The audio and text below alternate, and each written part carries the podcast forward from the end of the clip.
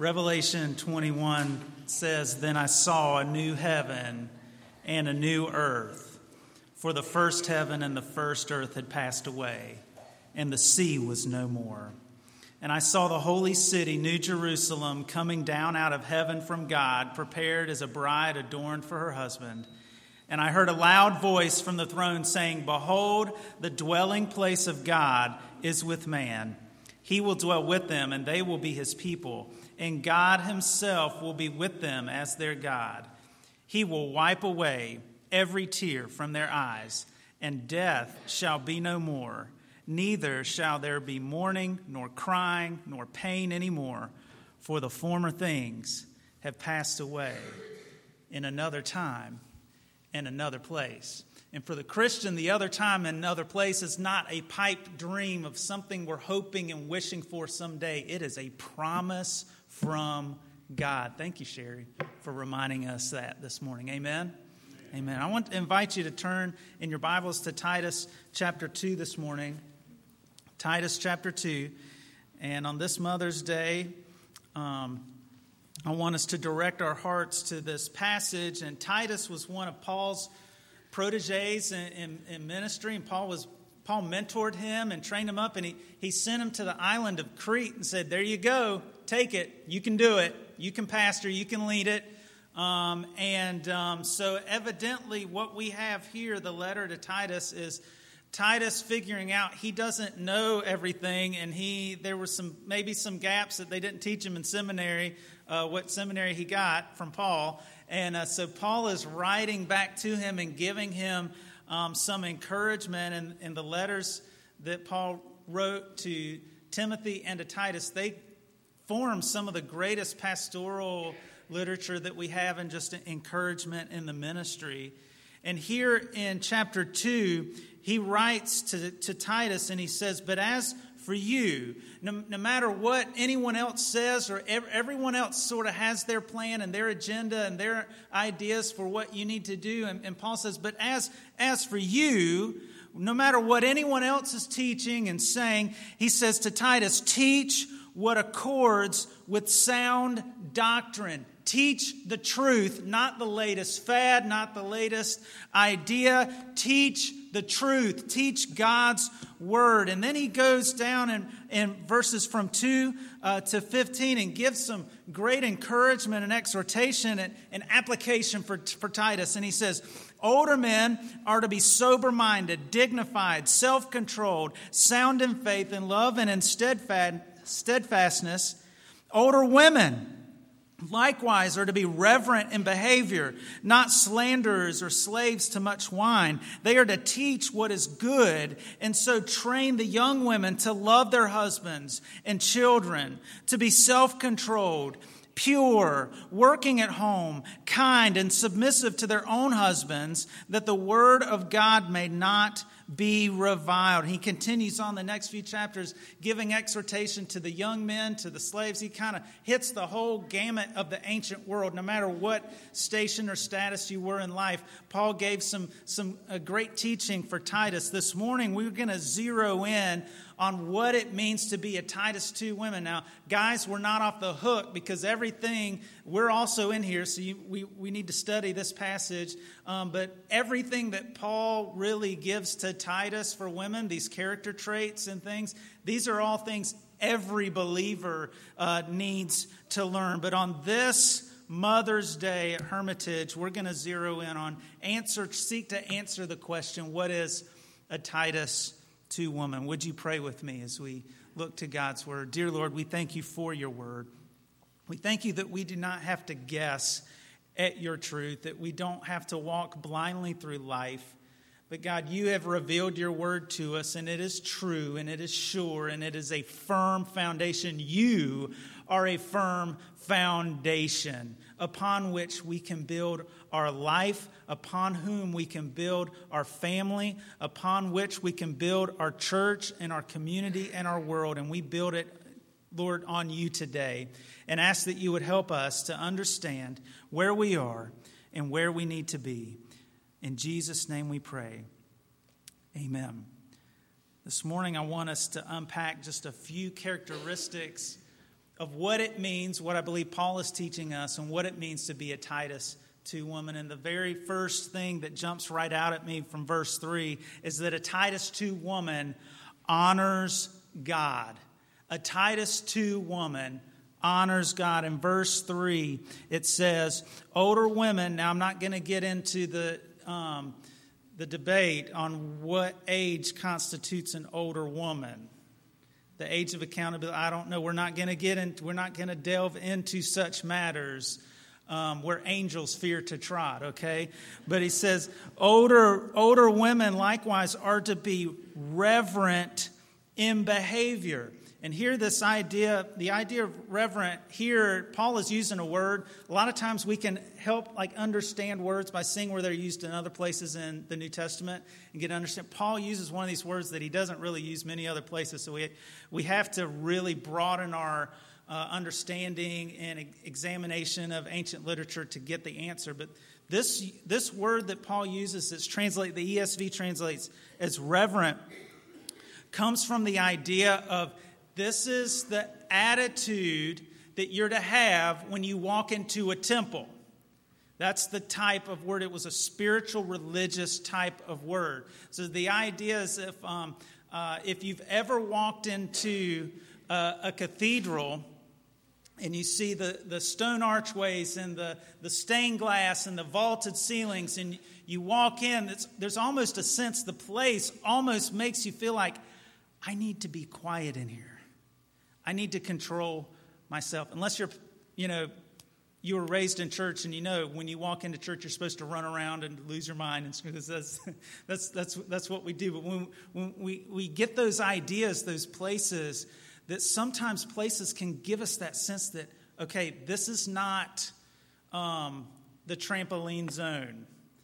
This is not high wire. I'm going to go crazy but this is where i need to be quiet and still before the Lord. So this, this idea where, where Paul is saying, let the, let the older women uh, be reverent, he, he, wasn't just, he wasn't just saying, okay, let them just walk around quiet. But it was an indication of the heart. It was an attitude that was not, don't be crazy. Be focused on the Lord because Paul also says, what? Our bodies are a temple of the Holy Spirit. And if, if our bodies are a temple, that changes, that should change our attitude and our actions if the presence of the living God dwells there. The Greek Christians would have also understood Paul as they took that, understood that meaning of the word, and then were seeking to apply it. Would have translated it and understood that a woman who honors God is one who demonstrates within her heart a holiness and a, a, wholeness that her heart belongs to God and God alone. A Titus 2 woman, and if you, if you look at everywhere else Paul goes from here, all the other applications that he gives all stem out from number one that for a Titus 2 woman, Christ is first and foremost in her heart and in her life. Everything else flows out, out from that. So we talk about following the Lord and we talk about uh, being a Christian, what it means to be a Christian. It doesn't start from the outside in. Okay, I'm going to stop smoking, drinking, chewing, whatever, all those things. I'm going to clean myself up and then I can become a Christian. Becoming a Christian means being transformed from the inside out, letting Christ come in and take over and take, take uh, residence in your heart, and then transforming your desires, your character, your behavior, your attitude, all of those things. It's a it's an inside out kind of thing, and it begins with Titus 2, verse 3, a woman who honors God. And then, only then does he then switch to the actions how that plays out. Number two, a Titus 2 woman is self controlled. A Titus 2 woman is self controlled. Verse 3, it says, Older women likewise, likewise are to be reverent in behavior. And he gives two examples here in verse 3 not slanderers or slaves to much wine. They are to teach what is good. And later down in verse 5, it, it talks about um, the uh, younger women to be self controlled. I think self controlled summarizes what it means. If you, are, um, if you are addicted to wine, guess what you don't have? You don't have control over the wine. The wine is in control of you. If you're a slanderer, slander has to do with speech. That means you don't have control over your tongue. Your tongue has control over you. So if I had to if I had to summarize Paul's exhortation here at Titus 2 woman is self-controlled, self-controlled in speech. This area affects all of us. This is where man almost anyone unless you are unless you cannot talk. Okay? And you physically cannot talk. You don't have a problem with this area. It's, it's all in your it may all be in your, your thought life, but it's, uh, I've met most of you. Most of you have no, no trouble talking. Um, some, some of us have, we struggle with knowing how to turn the faucet off, if you get what I, I'm saying. We kind of let it run a little too much, right? But here's self controlled in speech. Speech is one of those things that uh, we can either build up or we can do what? We can tear down. And how quick are we to do the building up? You know what our flesh likes us to do?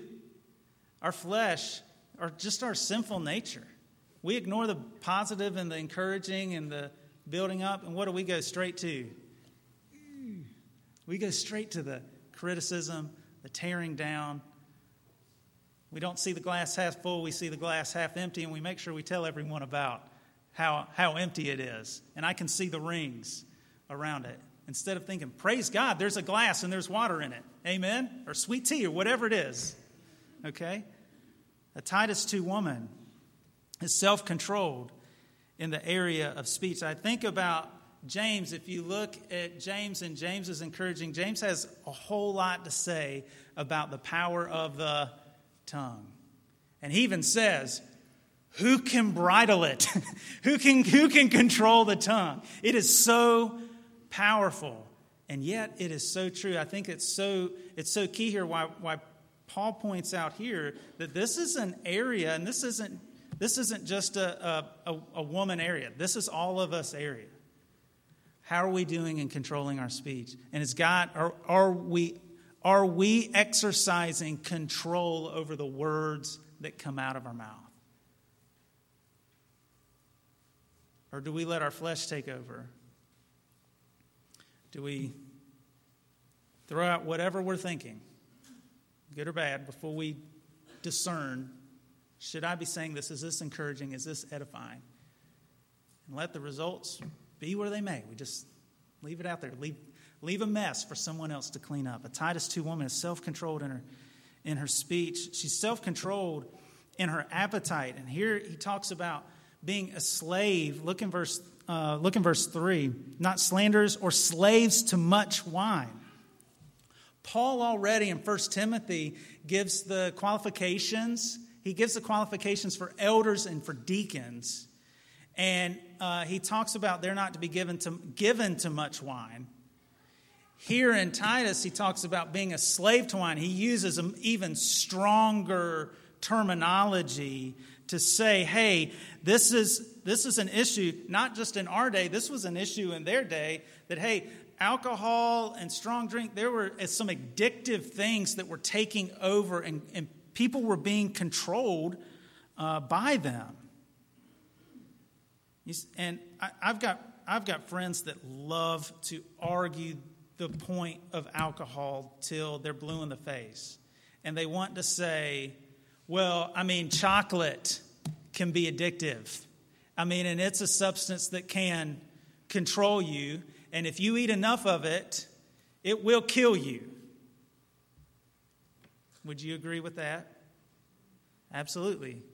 You, I, I've sometimes walked down that road. I'm, I'm Jason. I want to confess to you, I've been addicted to chocolate for most of my life until I discovered dark chocolate. And then I took my addiction to a whole nother level. Like, milk chocolate is a gateway drug to dark chocolate.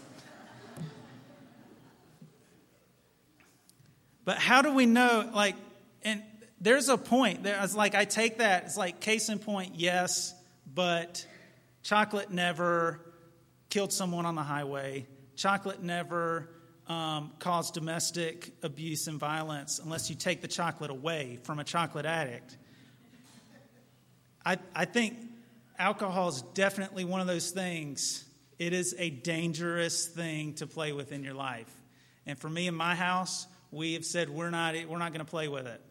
Um, we're not going to have that in, in our home to even mess around because there's no way to know if that one drink is going to cause you to become a lifetime of damage and enslavement to you and to your family. But the application is not just about alcohol. If all you hear is preacher said, I can't drink a beer on Friday night or have a glass of wine at dinner, you have missed the whole point.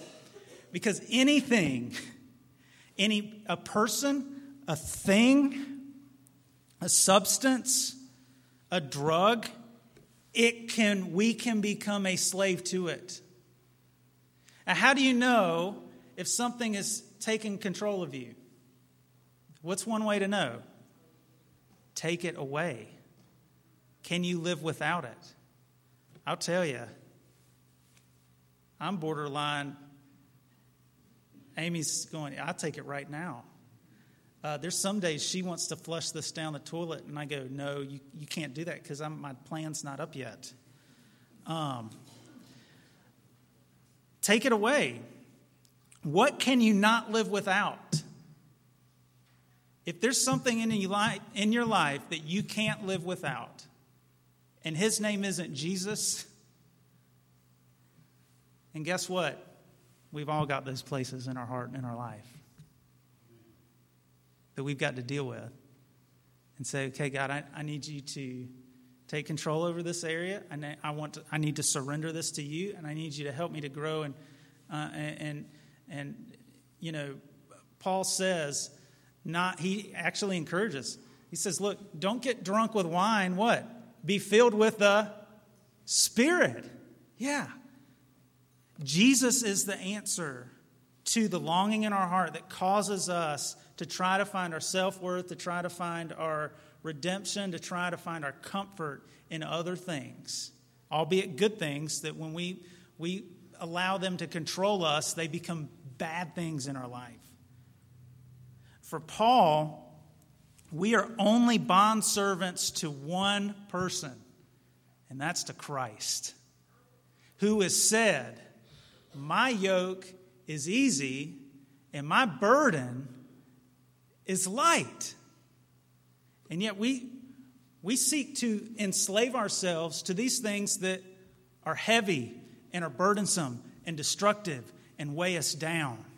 And Jesus is saying, I have come that you might be free, that you might be free indeed.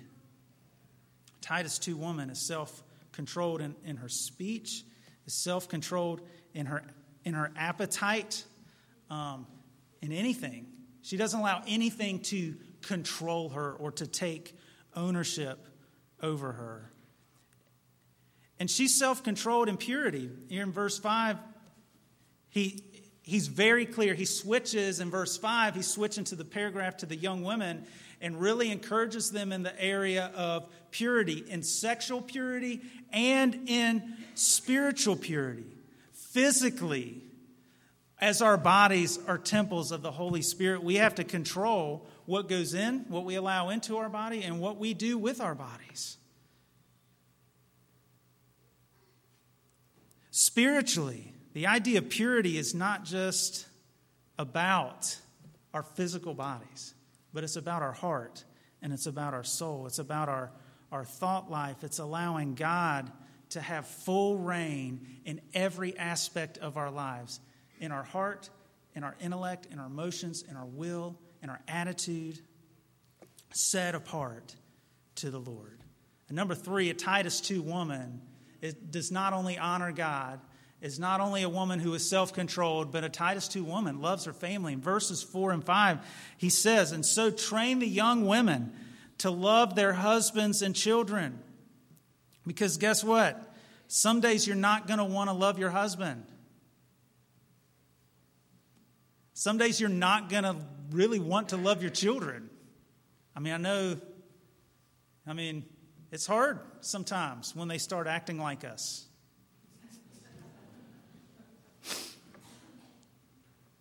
Right? They don't just, you know, when they come out, they start, they look like us. And we coo, and then they, they look like us, and then they, they morph a little bit, and they, they're looking like the mama, then they look like the daddy, and, and then they go back and looking like the mama, or they say this side or that side, but then they start acting like us. And that's when it really bothers us especially when they act it's like they don't pick up the best aspects to it. What do they pick up? The worst i mean are the worst our, our greatest weaknesses our impatience and our, or our perfectionism or our laziness or our discipline or lack of discipline or whatever it may our anger or rage or some of those things are stubbornness. I'm not saying that just from personal experience but i'm just saying they take after us. Now, Titus 2 woman loves her husband in spite of himself and loves her children in spite of them. Sometimes the husbands we do, um, sometimes we just don't think. Sometimes we're, we're not very compassionate. Sometimes we open our mouths, and when we open them, we say the exact opposite of what we mean. I mean, we really meant the way it was supposed to come out. But so many times it comes out wrong. I'm just speaking for myself. I'm not speaking for the other men in this room, but maybe for me. That's where I, that's where I, I, I mess up. But a Titus 2 woman loves her husband, loves her children. This stood out in this day because in the first century, marriages marriages, for the most part, were arranged. The idea of marrying for love is, is, was foreign in, in this time frame. Not that love didn't happen or occur, but it, in, in our culture, in our time, we marry for love first. And I really want to go back to the arranged marriage thing. So I'm working on that. Um, by the time my daughters get up there, I'm some my other princess daddies are on that too. We're on the same page. We're going to start a club. Back to arranged marriages, but uh, so this really stood out for Paul to say to love your husband, to really like truly, truly love him, because that was uh, that was really kind of foreign in in the in the whole setup of marriage, and also he calls he calls the Titus two women to be submissive, a woman to be submissive to her own husband. I mean, that goes completely against the grain of human nature. Human nature says, no one is the boss of me, right? I mean, that's, that's how, I mean, that is, we come out of the womb with fist raised. So, for anyone to tell anyone what to do or not to do, that's, I mean, that goes against our flesh that God has created in a wonderful way husband and wife. He created us equal in person. He, he created us with different roles, and He created the husband to be the spiritual head of the household. He's not off the hook. This isn't like you're your own king and your own man, and we grunt and things happen, okay? But God has called, God here calls the Titus 2 woman to submit, and, and that is not blind obedience, but a self sacrificial submission, which is at the heart of the gospel to say, Not my will, but your will be done. That's the picture of we submit our will to that of the Father. And in, in the home, we we submit our will to the earthly father, and, and the earthly father is called not to um, lord over his family and lord over his wife and dominate his wife. But the, the biblical husband is called to love his wife as Christ loved the church. How did Christ love the church? How far was he willing to go for the church? He was willing to lay down his life for her. Complete self sacrificial love. So this picture, don't read too much. I mean, I get letters every time we do like the whole biblical manhood and woman. I really don't, but I feel like, you know, I feel like I'm about to get a letter. Uh, it, this is shocking news to say, um, Titus 2 woman, submit to your husband. That's God's, that's God's plan and, and worked out in God's plan and God's design. It's a beautiful thing. But notice he says, submit to who? Your own husband. That was shocking too. In this time frame, in this culture, very patriarchal, uh, very male dominated. God doesn't call all women to submit to all men. He's called wives to submit to their husbands, not just to the idea. And you go into Middle Eastern countries today, women have absolutely zero rights. Um, in, in, in many places, some places women can't drive and are completely submissive. Not if they're caught without their husband, they're they're called to be completely submissive to whatever man shows up on the street. Paul is saying that's not biblical manhood and womanhood. Okay? So Titus 2 woman loves her family, loves her husband in spite of himself, and loves her children and is submissive to her own husband. Number four, Titus 2 woman is industrious. In verse 5, it says that they're to teach the young, young women to be busy at home. Now, I want to qualify that. Okay, I want to qualify that. That is in this time frame, that was the woman's whole job revolved around the home. Okay? And taking care of the home. Just because that was what was described in the New Testament is not what is prescribed in our culture and our time. It's simply this, this is, don't take this. Paul isn't saying it's wrong for a woman to work outside of the home. It's, it's not wrong. It's, in our culture, in our day, in our time, it is it's a matter of survival in, in many cases, and it's, it's not wrong to be called by the Lord into a profession. That's what we call a vocation. And that's, that's good um, and, and, and, and God honoring. The idea is not where you work, if you work in the home or out of the home. The idea is giving your life to the Lord and answering His calling in your life and working hard at it with everything you have. Whether, therefore, you eat or drink or whatever you do, do all to the glory of God. 1 Corinthians 10 31. And uh, also, Paul says that whatever you do, do it heartily as to the Lord and not unto men.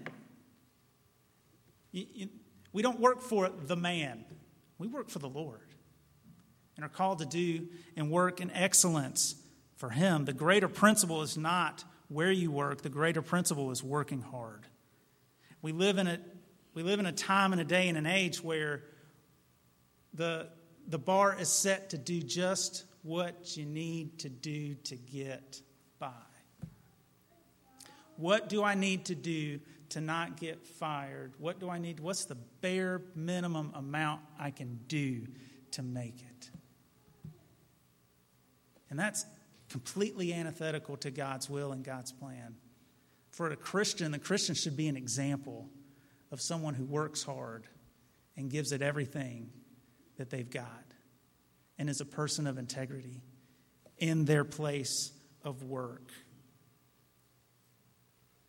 But we can't neglect in understanding this that in following after the Lord and being industrious in, in what God has called us to, God has called us to the home. We can't, we, we can't delegate out that responsibility. God has given us as the family unit, He has created and, and, and commissioned the family before He created the church. He created the family. And the question is at your home, at your family level, husband, wife, family, whatever, whatever your, your family unit is and looks like right now, are you creating a home or simply living arrangements? Are you creating a, a space that puts God first in your home? Are you creating a, a place at home that is a haven for the spiritual battle that is waging? Are you creating a place for your family that, that is, is, not, is not placing them in danger, but equipping them for the battle that we're facing? That's what it, that's what all these, all these sections here uh, talking about the home, protecting the, the husband and wife's relationship and, and, and fostering the home, all has to do because when the family, the family is what is under attack. And if the enemy can destroy the home and destroy the family, he can destroy the society, he can destroy the culture, he can destroy individuals and take us down. If he can put a wedge between a husband and a wife, he can destroy much more than just two people. Is that, does that not bear true? It's not just about us and what we want and our, our desires. If God can put a wedge between a, a, a mother and a son, it doesn't just affect those two people, does it? It affects everyone around them. It affects, affects other relationships as well. If God can, if, if the enemy can, can come in and, and make the home a place of contention and a place of strife, he can shackle that whole family and get them so busy, distracted with fighting one another, that even a believing family can keep them off the front lines and making a difference in the world. Number five, this is most important after honoring God and putting Christ first and then, then seeking God to come in and take over and transform. A Titus 2, 2 woman is, is focused on, on Christ and then, and then allows him to transform her in, in discipline and self control and love and purity and all these things. But a Titus 2 woman, what sets her apart and what sets Titus 2 apart from every other passage in, in Scripture and teaching on biblical manhood and womanhood and our, and our role and our God's plan for us is is God calls our women, God calls us, but God calls our women to lead the next generation. He tells specifically in verse 3, he says, older, older women likewise are to be reverent in behavior, not slanderous, slave to too much wine. They are to teach what is good, in verse 4, and so train the young women. So again, we're not going to go back into what age this is, because guess it doesn't matter what age you are. There's women that are younger than you. I have three women in my house. And there's a there's sort of a, a pecking order in that. And even my older of my two daughters, my older one actually disciples my younger one. It's an amazing thing to happen. So it doesn't really matter how, how old you are. But we each have a responsibility to take the next generation and lead them to the Lord. To lead them to not make the same mistakes we've made. To lead them to passionately follow Christ. If you do the studies, we know that throughout history and church history has been around since for 2,000 years. We go back, the people of God go back further than that, but from, from Pentecost, we're, we're 2,000 years in. And the spiritual, the, the church has, has ebbed and flowed. The spiritual fervor has ebbed and flowed with passing generations. Right now in our gospel project, we're studying the book of Judges. We see this cycle that occurred throughout Israel's history. It occurs, it's occurred through church history. We're one generation away from seeing massive apostasy, like a generation turning their backs on the Lord. But we're also one generation away, just one generation away, from seeing the greatest revival that the world has ever seen. And that starts when we take the responsibility not to just uh, keep our candle under a bush not just to, to hold tightly to ourselves or even hold tightly to our family and say, okay, the things are bad and, you know, Donald Trump this and Obama this and Hillary this, and I can't even believe what's going on in the world and what he just said and what she just said. And, and we're just going to huddle together and hold on and ride this storm out. And, and maybe in eight years or so, we open our eyes and it'll be, it'll be better or different. Are y'all doing that? Am I the only one that's sweating it a little bit? No. God's on his throne. Okay? But the difference between going down the road to destruction and revival and repentance is me and you taking the responsibility to teach the next generation and to mold into them and to pour into them. And that doesn't matter what age we are. There's always someone who's, they're a couple steps behind us in life and in, in our spiritual walk and saying, okay, that's not just for someone else to do, that's not just for a class to do, that's not just, you know, we call up and make an appointment with Pastor Mark to do. Really, to see that transformation take place, that's something that we've all got to take the responsibility to do. And it, it starts. It starts in the home, but man, man I, I tell you, it, this type of leading the next generation, what it's going to take is something more than a class or Awana, as great as Awana is, and I love Awana, or another program that comes along. It's got to be something on the gut level where you and I take the responsibility and go up to someone and say, Hey, can we go have a cup of coffee? What can I pray for you about? How can we pray together? Maybe it just starts with a conversation like that. Something not like I have to give you a book or a plan or you do an eight week Bible study over. But it starts with one person caring for another person and building a relationship and pointing each other to Jesus. After all that, a Titus 2 woman, what kind of description do we have? What have we been given? A Titus 2 woman is, is, a, is a woman who honors God, who's self controlled, who loves her family, who's industrious, and who's ready to reach the next generation. Let me ask you are you a Titus 2 woman? And if any of the guys in this room say yes, then we have a discussion afterwards. We will help you with that. You might say, well, Pastor, I'm not, but I want to be. I'd like to be. This morning in our, in our gospel project classes, we studied an unlikely hero, Gideon who was hiding. And when God approached him to take the next step and lead Israel, what did he say? I'm not good enough. I'm not strong enough. I'm the weakest. I'm a no name. I'm, I'm the least in my family. And what did God say was going to be the difference?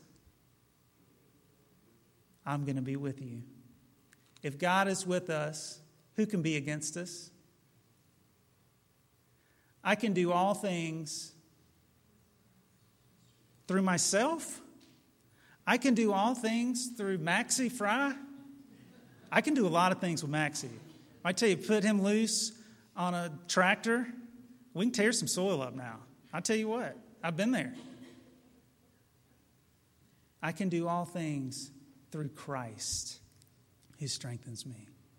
So, as we, we study this this morning, we looked at God's Word, none of us are where we ought to be, are we? Is any of us where we ought to be? If you raise your hand, you're, you're ready to go home to be with Jesus. But this morning, we can make that decision to take the next step to walk toward Him in holiness, in purity, in righteousness, and in love. And I want to encourage, I want to, one, thank all the, all the women in this room. Many of you have poured into my family, poured into my children, and loved them. Uh, my children have so many spiritual moms and grandmoms uh, right in this place. Where else does that happen but the church? Giving them the skills they need and the heart they need, and pointing them to Jesus. Coming alongside my wife. Some have mentored her, some have prayed with her, some have prayed for her. That's the church in action. And I want to encourage you keep going, don't give up.